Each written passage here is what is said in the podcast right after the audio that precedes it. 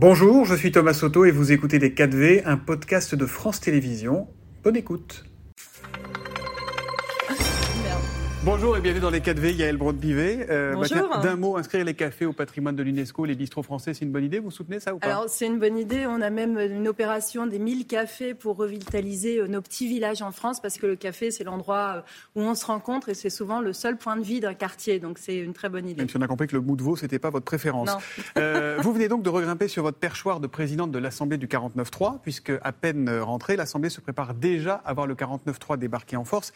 Déjà, est-ce que vous savez s'il sera utilisé dès ce soir pour faire passer la loi de programmation de finances publiques non, je ne le sais pas. C'est une décision qui revient euh, au gouvernement. C'est un texte euh, qui concerne nos finances, le budget. Et donc il est, Les LR ont dit qu'ils ne voteraient pas. Si nous n'avons pas de majorité, le 49.3 est effectivement un, outil constitutionnel qui euh, peut être utilisé par le gouvernement. Donc il est actionné par lui. Je n'en sais rien. Nous verrons bien. Hmm. C'est une décision gouvernementale. Mais je ne suis pas la présidente de l'Assemblée du 49.3 comme vous l'avez. Bah si, parce que dans la foulée, il va y avoir tous les textes budgétaires qui sont promis au 49.3. Peut-être, sans doute un peu plus tard, un 49.3 pour faire passer le projet de loi sur l'immigration. Est-ce qu'à un moment, c'est pas trop? Alors, vous savez que sur, moi, je regarde les faits. Sur la, précédente année, il y a eu 92 textes adoptés à l'Assemblée nationale, dont trois textes adoptés au 49.3. 92 textes, trois textes, pas n'importe lesquels, mais deux textes budgétaires et un texte sur les retraites. Donc il est complètement faux de dire que c'est l'Assemblée du 49.3. C'est une Assemblée qui vote, qui délibère, qui travaille. Et pour certains textes, il y a effectivement recours à un outil constitutionnel parce qu'il ne vous aura pas échappé que mmh. nous ne sommes pas en majorité absolue. Sur le budget, jouer la carte du 49.3 serait contraire à l'esprit de la Constitution. Je crois d'abord aux vertus du dialogue. Vous savez qui a dit ça ou pas? Non. C'est votre collègue du Sénat, Gérard Larcher, président du Sénat. Écoutez, si euh, le président du Sénat, euh, qui appartient aux Républicains et son groupe veulent travailler avec nous et veulent euh, adopter un budget pour la nation, nous en mm. serions ravis. Le 49.3 est un outil que nous utilisons lorsque nous sommes en situation de majorité relative, ce mm. qui est le cas. Maintenant, nous ne cessons de rechercher des partenaires pour travailler pour le bien-être des Français. Vous n'arrivez pas à les convaincre visiblement. Euh, on est d'accord que ça fait partie de la Constitution, le 49.3. Il n'y a mhm. pas de problème institutionnel. Mhm. Mais est-ce qu'à un moment, ça ne pose pas un problème politique, un problème de légitimité? C'est la raison pour laquelle il a été très limité euh, en 2008 et nous ne pouvons l'utiliser que pour les textes budgétaires ou une fois par session mhm. ordinaire. Donc il est, il est limité, mais il existe et personne n'a souhaité euh, le supprimer, que ce soit des majorités de droite ou des majorités de gauche. C'est un outil utile pour éviter le blocage. Moi, je ne suis pas euh, la présidente d'une assemblée qui euh, va se bloquer et les Français ont besoin d'un budget. Il vaut mieux passer en force. Mais ça, n'est pas passé en force. C'est constater que sur certains textes, nous n'avons pas de majorité, mais nous n'avons pas non plus de majorité contre. Puisque je vous rappelle que lorsqu'il y a un 49-3, les groupes d'opposition peuvent déposer une motion de censure et faire tomber le gouvernement. Mmh. Donc s'il y avait une majorité alternative, eh bien, elle peut à ce moment-là se manifester. Aujourd'hui, il n'y en a pas. Mais je vais vous dire une chose. Lorsque l'on vote le budget, c'est quoi? Parce que ça, paraît très théorique. On va se dire, le budget, euh, c'est un texte comme un autre. C'est pas un texte comme un autre, c'est un texte important qui définit la politique de la nation et qui met en œuvre des engagements que nous avons votés pendant cette année. Le budget, c'est 7 milliards de plus pour l'écologie, mm. c'est 4 milliards de plus pour l'éducation, c'est les salaires des professeurs revalorisés, c'est ça le budget. Est-ce que dans ce budget, il faut augmenter les impôts pour les plus favorisés afin d'aider les plus en difficulté? Ce n'est pas la stratégie euh, que nous avons. Nous avons une stratégie euh, de fiscalité euh, qui va continuer à baisser. Nous continuons et nous assumons résolument une politique de baisse d'impôts. Et donc nous continuerons sur cette voie-là avec par ailleurs des économies réalisées pour avoir un budget qui soit un budget responsable. Ce qui est sûr, c'est que ce vote du budget, il va arriver dans un contexte économique très compliqué pour beaucoup de Français, étouffé par l'inflation. On a appris hier soir que Leclerc et Carrefour, notamment, allaient finalement accepter de vendre leur essence, leur carburant à prix coûtant. Euh, on a l'impression que le gouvernement parle et qu'eux, ils font ce qu'ils veulent quand ils le veulent, non? Non, je ne vois pas, pas un petit sentiment d'impuissance quand même? Il y, a eu, il y a eu quand même le couac de la vente à perte euh, que le gouvernement s'est pris dans la figure. Pardon, la porte a été fermée tout de suite. Là, ils disent bah, peut-être qu'on va faire des prix coûtants. Ils annoncent ça avant même d'être reçus à Matignon. Bah, on est dans un non mais on est dans un pays où euh, les euh, personnes qui euh, commercent fixent librement leur prix et c'est normal et c'est mm. bien ainsi. Maintenant sur le prix de l'énergie, l'État a fait un effort considérable pour aider les Français en les soutenant sur le prix du gaz, sur le prix de mm. l'électricité, etc. Là on a besoin euh, de la contribution et de l'effort de tous, et donc on leur a demandé de faire un effort sur le prix de l'essence, ce qu'ils font. Et c'est très bien ainsi. Il faut que chacun contribue et que chacun prenne sa part. Sur la vente à perte, le porte-parole du gouvernement a annoncé tout de suite, oui, on va le faire, ça va faire 50 centimes de moins par litre. En fait, pas du tout. Sur l'énergie et l'essence, on a entendu Bruno Le Maire, le ministre de l'économie, répéter pendant des mois il n'y aura pas de nouvelle aide, il n'y aura pas de chèque. Paf, dimanche dernier, Emmanuel Macron annonce un, un chèque de 100 euros. Pardon, mais ça flotte là, non? Alors, vous savez, moi, ce qui m'importe, c'est qu'au final, les Français soient aidés.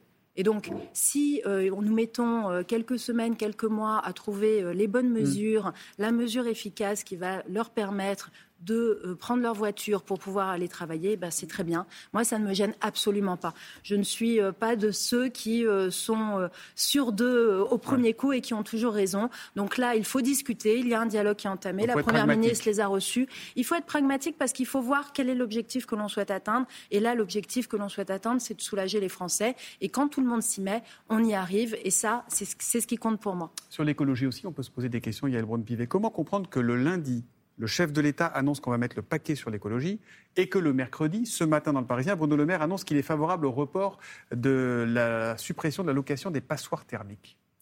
Savez, il nous revient enfin d'inventer un modèle d'inventer une société qui ne soit pas la société de la décroissance comme certains euh, le prônent, mais une société qui ne va pas opposer l'économie à l'écologie et qui, d'une part, arrive à réduire ses émissions de gaz à effet de serre sans que ce soit insoutenable pour les citoyens et avec un modèle qui permette finalement d'avoir une société euh, qui va mieux. Mais est-ce qu'on l'a trouvé Et qui ne laisse personne de côté. C'est ça qu'il faut qu'on trouve tous ensemble. je vais vous faire écouter ce que disait une, députée que vous avez déjà entendue hier quand vous présidiez mmh. la séance, c'est Eva Sass, euh, l'écologiste, qui dit en somme euh, le en même temps sur l'écologie, sur la planification écologique, ça ne fonctionne pas. Écoutez. Vous ne pouvez pas en même temps défendre les transports collectifs et la bagnole, comme vous dites. Vous ne pouvez pas en même temps soutenir le ferroviaire et céder devant le lobby aérien. Vous ne pouvez pas réduire les moyens des collectivités locales et leur demander de financer les RER e métropolitains. Le en même temps, en matière de transition écologique, ça ne marche pas et votre hésitation est irresponsable. Qu'est-ce que vous répondez à ça? Ben Justement, c'est euh, le défi, il est là, il est de réussir à tout concilier.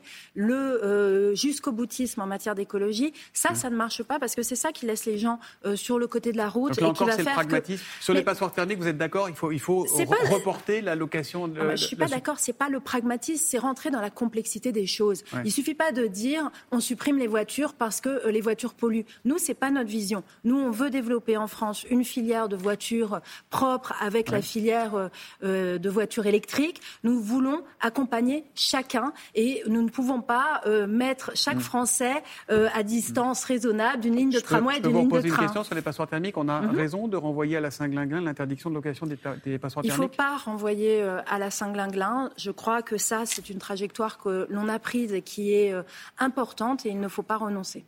Donc il a tort, Bruno Le Maire Parce que c'était prévu 2025. Mais je ne suis pas là pour dire il a tort, il a raison. Je vous dis ce que je pense moi. Bah, je vous dis ce que je pense moi. Bon. On va revenir à cette assemblée que vous présidez. Elle est dirigée par un bureau avec six vice-présidents, dont deux viennent des rangs du Rassemblement national. Il était question de renouveler ce bureau. Finalement, hier, vous avez eu hier en fin de journée une réunion avec les présidents de groupe. Et rien ne va changer. Ce sera le même bureau qui va être conduit. Dites-moi si j'ai une bêtise. Jusque-là, c'est bon. Jusque-là, c'est bon. Vous avez été très critiqué pour avoir permis que le RN occupe deux de ses vice-présidences. Euh, certains, y compris dans votre famille politique, mhm. euh, vous ont reproché d'avoir fait la courte échelle au Rassemblement national. Vous répondez quoi? Euh, que j'ai une ligne qui est très claire. C'est mmh. je respecte euh, les Français, je respecte leur vote. Et en étant présidente de l'Assemblée nationale, je respecte le choix qu'ils ont fait en élisant euh, des députés Rassemblement national, en élisant des députés de la France insoumise. Et donc, chaque groupe politique a sa place dans l'instance la plus élevée de l'Assemblée nationale.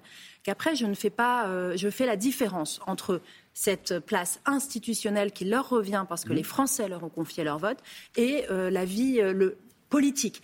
Et moi, euh, je suis très claire là-dessus. Je ne travaille pas avec le Rassemblement national. Je ne vote pas un amendement du Front national. Vous êtes une opposante au je Rassemblement national. Euh, ne vote pas une proposition de loi du Front national. Vous êtes une opposante je ne travaille pas avec le Rassemblement national. Donc je suis une opposante farouche du Rassemblement national.